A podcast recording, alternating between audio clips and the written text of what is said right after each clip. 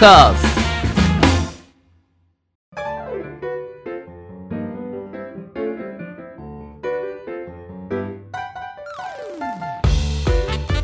リスナーの皆様ご機嫌いかがでしょうか？e スポーツキャスターの R です。アシスタントの中村優香です。今週もどうぞよろしくお願いいたします。よろしくお願いします。はい、はいということで早速ですがゲーマーの流儀とはどのような番組なのか中村さん初めて聞くリスナーの皆様のためにもご説明お願いします。ではゲーマーの流儀とはどんな番組かと言いますと e スポーツ実況のパイオニア R さんからゲームにまつわるニュースの解説や最新情報ゲーム人生で学んだことプロゲーマーたちのすごすぎる実態などなどさまざまな角度からゲームの魅力楽しさをお伝えいただきます。トーカーズ。それではゲーマーズニュースからいってみましょ早速参ります。本日のニュースはトランスジェンダーの e スポーツ選手が契約解除、うん。過去にレイシズム行為に加担と容認というニュースですエンカウントの記事によりますとプロ e スポーツチームゼータディビジョンは5日バロラント GC 部門所属のフラッピーがチーム加入以前に行っていたとされる行為をめぐり契約解除することを決定しました。フラッピーは5対5対戦型タクティカル FPS ゲームバロラントの公式大会2022バロラントチャンピオンズツアーゲームチェンジャーズジャパンに出場中の選手です。フラッピーをめぐっては同大会の出場資格である16歳以上で保持しているライオットアカウントのランクがプラチナ1以上である女性を満たしていないと SNS 上で話題になっていました。これについてゼータディビジョンは3日に調査結果を発表。フラッピーはトランスジェンダーの女性であり性自認に合った体になるために通院の上ホルモン剤の服用なども行っております。また医師からの診断書も発行されており弊社でも事前に確認をしておりますとしていました。え今回の一件ではフラッピーの過去の不適切な行為について調査を実施。スマーフといったコミュニティ倫理に反する行為意図的な有利マッチメイクを行うパーティーでのプレイ参加行為を複数回にわたって行っていたこと。嵐や煽りアカウントの貸し借りといった行為。レイシズムといった社会倫理に反する表現を用いるプレイヤーたちとの交友及びそれらの行為への加担と容認を、えーしたことが明る明るみになり契約解除にまで発展したということです。うん。はい。ということで今回ははい。加入前の、うん。まあ、行為が、うん。えーとまあ、契機契機になってはい。明るみになって契約解除ってことなんですけれども、はいこれチーム、まあ、プロになる前に、はい。なんか加入前のこと今までやってきたこととかって、調査入ったりするんですか、まあえっ、と調査をうんしっかりしていたら、うん。えー、と加入前に止,、ま、止められていたはずで、うん。じゃあなんでこういうことが起きるかっていうとコミュニティが許さないっていうことですよね。うん。例えばじゃあこのフラッピー選手がチームに加入しましたおめでとうってなった時に、えでもあいつ昔こうだったじゃんって知ってる人は知ってるわけですようんね。あで、えーそういう人たちはえだってこういうふうに証拠あるよって言って、うん。証拠をこう持ち寄るわけですよね。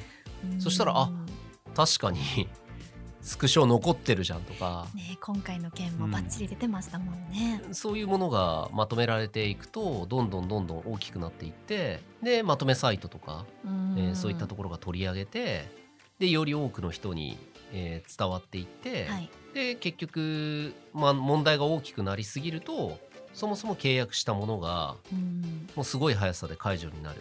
うん。でまあ結局じゃあチームはなんでちゃんとね調査してなかったんだとか言われちゃうんですけど、うん。まあいろんな選手がいるし入れ替わりが激しいっていう中では結構難しいのかなと身辺調査っていうのは。ん。はい。ただこういう、まあ、ニュースがね後を絶たない中で、えー今回の、まあ、この事件とあえて言いますけど事件で、えー考えられ考えられるっていうかな教訓にすることは2つ。はい。1つは、えー5対5の対戦ゲームでの出来事なので、えーこのフラッピー選手が1人契約解除になるとうん。えーチームを組んでた4人はどうなるんだと。うん。で出場中のねあの公式大会もどうなるんだってはいいう部分があってやっぱり何にも悪いことしてない人も迷惑を被ってしまうっていうことが起きちゃうから、まあ、すごく問題ですよねっていうのが一つと、もう一つは初めはみんな軽い気持ちで、まあ、いわゆる倫理に反した行為とか、えー他人を傷つけるような行為っていうのをしてると思うんですよね。悪気はない。ぶっちゃけ、こんな大事になると思わなかったって言いながら初めやるんですけど、え結果的に、えー自分が何かこう成功をつかもうという時にその過去の自分の行いがねこう足を引っ張ってしまうっていうことになるんでやっぱりあの真剣にゲームが好きな人ほどえちゃんとゲームをね普通に真面目にやれとまでは言わないですけど、うん。相手に他人に嫌がらせをしないでプレーするだけでいいんだから、まあ、その辺はこうちゃんとやろうよ。っていうのがすごい大きな課題ですよね。はい。まあ今ってこうインターネット対戦が主流で例えば相手の顔が見えないから何をやってもいいとかあの人を傷つけてる実感がなかったりするうん。し、まあ、バロラントとか人気ゲームなんで例えばじゃあ嫌なことをした相手からブロックされたとしても別にたくさん他にも相手はいるから別にどうでもいいや。うんっていう風にこうあんまりなんていうのかな自分のやった行為に対する影響っていうのが実感しにくいと思うんですよね。はい。特にあのインターネット対戦ゲームはそれが大きい。うん。だからこそ、えーこういう事件は後を絶たないんですけど、はい。やっぱその当事者意識というか、うんうん。あのモニターの向こう側にも人がいてうん。で嫌なことされたら自分も嫌な気持ちになるし、うん。嫌なことしたら相手も嫌な気持ちになるっていうすごい当たり前のことをうん。やっぱちゃんと考えましょうねっていう、まあ、そういう事件ですよね。はい。これあのフラッピーさんがうん。トランスジェンダーの女性なんだよってツイッターで、うん。まあ、暴露みたいなのされたじゃないですか、これでも全然こう関係ない方が暴露していて、でもそれでなんか休止じゃないですけど、うん。うんおかしいなって思ってなんかそこの倫理観って、だからそれもえっ、と多分単純ではなくてうん。この人がトランスジェンダーであるかどうかっていうのは大きな問題ではないと僕は思うんですよね。うん。別にそれってもう世間が認めてることだから、はい。ただ普通にゲームやってる人だったら、うんそこで足引っ張られなかったのでは。うん。いろんな人に恨みを買うようなことをしていたから、うん。いざ成功した時に、うん。そうやって足を引っ張ってやろうっていう人が生まれちゃったっていう可能性もあるじゃないですか。まあねあの何にもしてないのに足引っ張る人もいっぱいいるんですけど、はい。ただこのねフラッピーさんに関してはまあそういう過去があったから、っうん。ていうのもうん。まあ因果関係は分かんないですけど実際のところは、うん。ただそうですね。なんていうんですかね。何がこうどういう風に絡み合って作用するか分かんないじゃないですか、はい、風が吹いたらやっぱりおケアが儲かるんだなとうん。いうところはあるんで。ねえ。ねえ。まあゲームこの件に限らずですけど、うん。まあ、どこで誰が見てるかわかんないから、うん。まあずるいことすんなよってことですよね。そうですね、うんだしある意味表に出てる人間っていうのは、うん。まあ、自分もそうだし中村さんもそうだと思うんですけどそういう部分を意識してはい。日頃から生きてるわけで、うん。やっぱり、うん、それはゲームをやるプレイヤーもプロゲーマーっていうものになってくると、はい。もう同じだよっていううん。人に見られる立場になるんだよっていうことですよね。はい。うん。学びのあるニュースでしたね。ですね。ということで以上ゲーマーズニュースでした。トーカーズ。ゲームに特化しまくりトーク番組ゲーマーの流儀。続いてはこちらのコーナーです。中村優香の聞いてみましょう。私中村優香が R さんに聞きたいことを聞くごくごくシンプルなコーナーです。では本日の聞きたいことはゲットナビウェブの記事に理想的な手のサイズプロゲーマーになるための5箇条という記事が出てるんですけれども、はい。R さんこの記事読んではい。どんな風に感じました？一緒に見ていきましょうよ改めて、ちなみにこの5箇条ですね、はい。1はい。手のサイズ。うん。えーこれねはい。理想的なサイズがあるんですよね。なんすかなんすか？えー、と人差し指のはい。指先から付け根までうん。7.6センチ、7.6センチ。これ難しい人差し指の先端から手首まで18.1センチ、はい。先端から手首まで。はい。うん。手のひらを開いた時にうん。親指の先端から小指の先端までの幅うん。22.8センチ。うん。手のひらの横幅8.7センチ、うん。はあ。これが一応プロゲーマーになるための理想的な手の大きさらしいです、へえうん。で2つ目、はい。まあ体力ですね、まあ、はいゲームするためには体力が必要ですと、うん。1日10時間15時間プレイするからね。まあそれだけの体力とストレス耐性がないといけません。うん。で3つ目。これは食事ですね。はい。なんとうん。あのー研究によるとですねうん。プロゲーマーはうん。砂糖とかファストフードの摂取がかなり少ないらしいです。はいでもでも？でもエナジードリンクはプレイのパフォーマンス向上にはい。関連があると言われ多くのゲーム大会でスポンサーになっています。はい。ほうほうほう、はい。さらにプロゲーマーの体作りには、うん。野菜中心の、まあ、ヘルシーな食事が良いよね、うん。うん、一般論？これははい。一般論みたいになりますけど、はい。まあこれ一応ゲーマー820人の方に食事の調査をした、まあ大学の研究ですね。うん。そして4つ目が年齢です、うん。まあ、プロゲーマーの寿命は一般的にかなり短いですよね、うん。なのであのこの道を志すならうん。早めに始めた方が良いです確かにということです。あと最後5つ目。はい。視力ですね。視力。はい。まあ視力あの PC 画面をずっと見ているので、うん。近視遠視など視力に何らかの問題がある人はプロゲーマーとして不利と考えられています。なるほど。なるほど。はい。まあまあまあこの辺予想はできますけれども、はい。以上5つがですね、はい。プロゲーマーになるための理想的な条件。なるほど。ですが補足で絶対的な条件ではありません。まあ確か不利な条件を乗り越えて勝つのがスポーツの醍醐味の一つです、言うまでもなくプロゲーマーになるためには人生と同じように努力や才能、運も大切でしょう、とうん。記事には書かれております。に なるほど。細かいですね。手のひらのサイズとかあるんだ。そうですね。まああるんでしょうとは思うんですけど、うん。ただやっぱゲームによって違うんで、うん。そのまあせめてうん。FPS とか、うん。また FGC か格闘ゲームとか、はいえー、とレーシングゲームとかっていうジャンル分けは欲しいかなという気はするんですけど。ジャンル分け R さん書いてあります。はい。ああります？調査の結果ですね、はい。マリオカートのように、はい。素早く動くゲームでは手が小さい人の方が、うん。まあいいパフォーマンスができるらしいです。はい、であの FIFA とか、うん。まあ、COD コール・オブ・デューティーとか、うん。まあ、長い時間のゲームはうん。指が長い人の方が有利らしいですよ。えーだから。デバイスもあると思うんだよな。ごめんなさいね。あの、うん。重箱の隅をつつくようで申し訳ないんですけど、はい。例えばなんだ？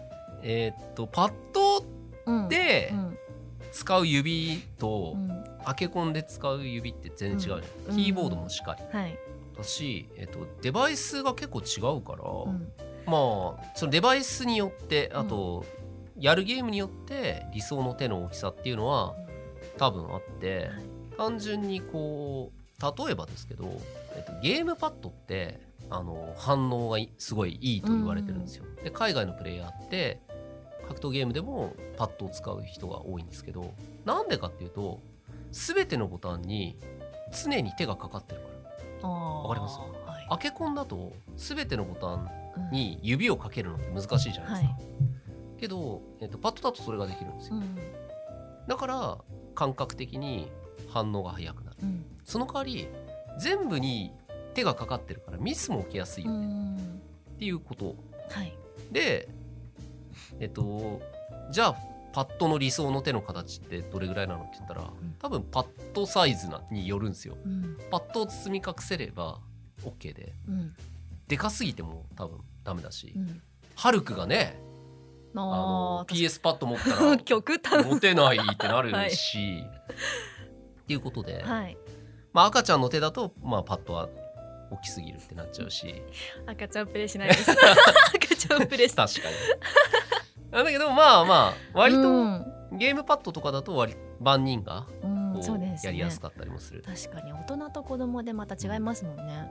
でキーボードとかも結構その WSD か。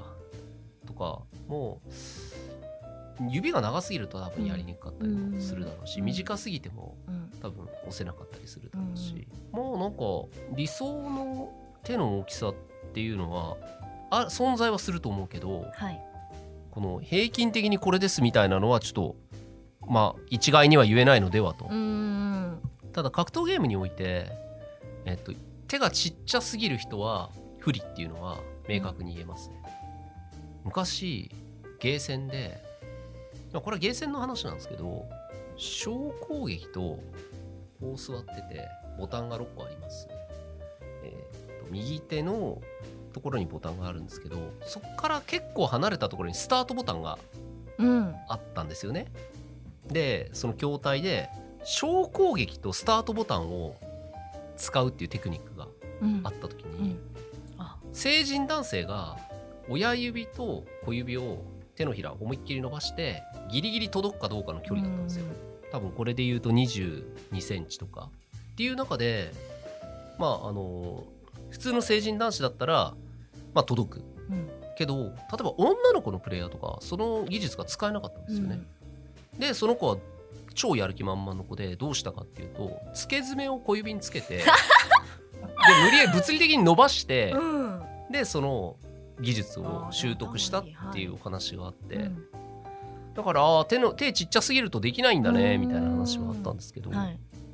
でもそれぐらい特殊なことがない限りは、ちっちゃすぎるから無理っていうのは今はない、うん。あデバイスを選べるっていうのもありますよね、はい。だからうん。昔ほらピアノうん。をこう弾くためにこの指のこの股っていうんですか付け根をこはい。う切るとか、えこうーね、指を伸ばすためにこうなんかちょっとでも長くなるようにはいっていうのの逸話とか聞いたことありますけど、はい。少なくともゲームにおいて e スポーツにおいてそこまでしてるっていう話は聞いたことないんで、うん。なるほど。理想の手の大きさっていうのは、ね。でも R さんと、はい。まあ男性の R さんと、はい。まあ、女性の私で、まあ、手、うんだいぶ大きさ違うと思うんですよ。うん。ですかね。でアケコンってじゃあ女性用のうん。女性用サイズのアケコンとかはないんですか？ないです。ああ統一されてるんだ。チャンスかもしれない。チャンスかもしれない。今の発言チャンスかもしれない。中村さん。あれ？気づいちゃいましたね。中村優香監修の女性向けハケコン。なんでないんですかね？うーんえっと女性プレイヤーが少ないからですね。あーそこに購買層が少ないからかなって思いますけどこれから増えていくんだったらうん、ありますねうん、多分。なんか女性用のなんか操作しやすい。手にフィットするアケコンみたいなのがあったら、うん。ねそっち使ってみようかなって。ちっちゃいハケコンはあるんですけどはい、でもまたそれとは別にうん。本格的なやつの女性用というかちっちゃい手のうん人用のものっていうのはないですね、はい、ただね最近は自分でカスタムして作っちゃう人とかいるからオーダーメイドで、あアケコンを、うん。はい。でそれを受注生産してる人とかうん。も個人レベルでいるんですよ、うん。ってなるとまあそこに頼めばいいんじゃないっていう話もあるんだけど、はい、ただただ、用が用ならうん。多分女性用アーケードコントローラーはビジネスになる気がします。う。ん、うん、それこそオーダーしてたら、うん、普通に買うよりかは高くついちゃうじゃないですかすね。きっと。うん、ね。量産できたら。デフォでバンとあったらねそっち行きたいですよね。はい。迷った時にパッとね手ねに取れるから、うん。女性迷ったらこのアケコンみたいな。うん、いいと思う。うん。はい、そんな感じですかね。ね。まああとは体力、食事、年齢、視力とかは、うん。まあそうだよねみたいな。ううん、んまあまあこれ他に他にもね当てはまりますもんね他の職業でも。まああと食事の部分でファストフードとかジャンクフードはあんまり食べてないっていうのもうん。まあ確かにねっていう。うん。なんでかっていうとガチのゲーマーほど何も食べないです。集中してるから。うん、だからポテチをこうポリポリ食べながらゲームやってるっていうのは、うん。まあプロゲーマーレベルではないうーん。カジュアルゲーマーな印象ですね。はいなるほど、ああと視力で、うん。まあ、5つ目視力って書いてあるじゃないですか。うん。これあの、まあ、ずっと画面を、まあ、見ていますとプロゲーマーさんたちは、うん。でレーシック今流行ってるじゃないですか ICL とか。てますね。でまあレーシックやった友達とかが、うん。まあ、結構レーシックやると画面が明るすぎて、まあ、うん。見てるの辛いうんとか、まあ人によってはドライアイちょっと加速しちゃったとかいいるんですけど、ゲーマーの方、まあ、プロゲーマーの方って、うん。そういう手術は、うん。まあ、避けようってなるんですか、時々はレーシックしてますよ。で普通にやってるし、うん。ICL はこの前ハメ子がやったって言ってて、うん。別にだからゲームやりにくくなったっていう話は聞かないから、はい。まあありっちゃありじゃないですかね。はいうん。でも俺めちゃめちゃ目悪いんですけどうんだからゲームがやりにくいって思ったことがないんで、うんただあれかな FPS とかでドット単位の見切りとか、うん。そういうのをやれって言われたらきついのかも。なあ今のメガネで、メガネでとか、もしかしたらレーシックとかして、はい。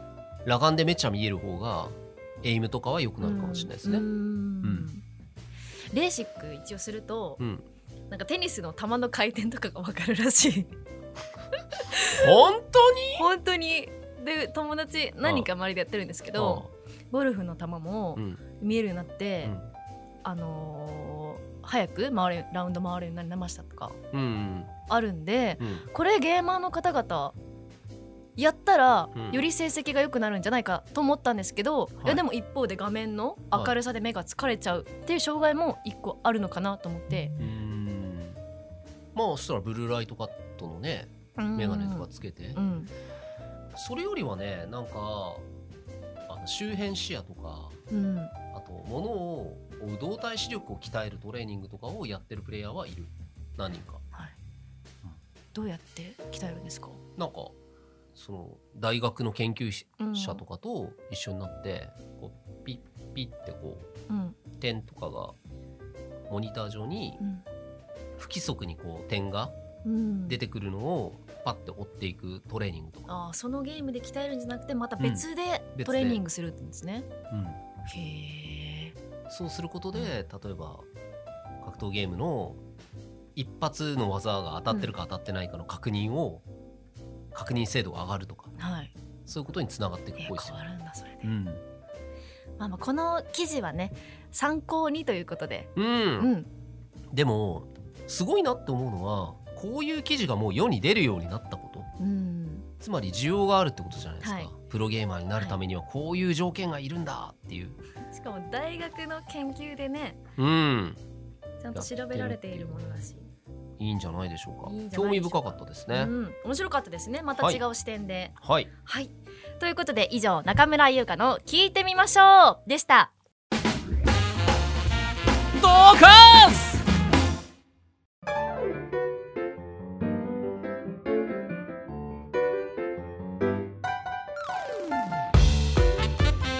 ゲーマーの流儀あっという間にエンディングのお時間です。R さん何かお知らせはございますか？はい、えー、そうですね。9月の15日から、えー今年も東京ゲームショウがありまして、今年はオンラインとオフライン半分半分で開催というふうに言われてるんですが、えー自分もそちらで、えーいくつかですね、えー出ますんでそちらの方ツイッター等でご確認いただければ幸いです。はい。番組では R さんに聞きたいゲームの質問疑問を募集しています本格的に選手を目指すには何をするべきかゲームと勉強の両立に悩んでいるなどなどゲームに関することであれば内容はどんなことでも構いません。メールアドレス r アットマークトーカーズ 2021.com もしくは番組公式ツイッターにお寄せください、はいちなみに中村さんはうん。こういうなんていうのプロゲーマーになるための条件とか聞くと、パッとなんか浮かびます？この能力いるんじゃない？集中力ですかね。お集中力。いいですね、集中力。どれぐらいの集中力、どれくらいの集中力なんだろう。でもプロゲーマーの方々ってうん。十何時間ってやるじゃないですか。そうですね。しかもそれをうん。毎日ほぼ毎日まあまあまあやるから。し習慣的にやります。集中力どんなもんなんだって思いますね。結構言われるのがまず、まあ、自分も結構10時間とかやるときあるんですけど、人間って集中してると、えっと、食欲と、うん。あと尿意とかうん。何も食べなくても大丈夫だし、うん。トイレにも行きたくならないっていうなぜか身体作用が起きるんですよ。うん。で、えー、とそれに体が慣れると多分間食とかも取らないしトイレに行く回数も少ないし水分もあまりいらない。はい。で合理的な体になるわけですよね。まあもうコスパいいというか、コスパいい食費がかからない生活。そうですね。食費と水道代。水道代？まあまあまあまあ、はい。あのすごいこうなんていうんですかね。そういう感じになるんですけど、うん。でもプロゲーマーのあの、まあ、友達とかに聞くとまあ集中してこうゲームをやることはできるけど、ん。でも練習っていう意味では質のいい練習をするには2時間とか3時間でガッと集中してあ。の80の集中で10時間やるんじゃなくて、はい。100の集中でうん。23時間やってしっかり休んで,、うん。でまたやる。ぶっ続けで長時間やるわけじゃないんですね。うん。へっていうのは結構言われていることなので、うんはい。まあ、ゲームにもよると思うんですけど、その集中力はもちろんめちゃめちゃ大事で、えー、とずっとゲームできるっていうのも素養だとは思うんですけど、うん。多分勝負事とかになったら、うん。その本当に集中してる時間、うん。密度の高い時間をどれだけつ上手に作れるかっていうのがうん。大事になってくうんると思います。短期でどれだけ出せるかってことなんですね。そうですね。なるほど。ということでゲーマーの流儀次回も来週火曜日にアップ予定です。それでは来週も行ってみましょう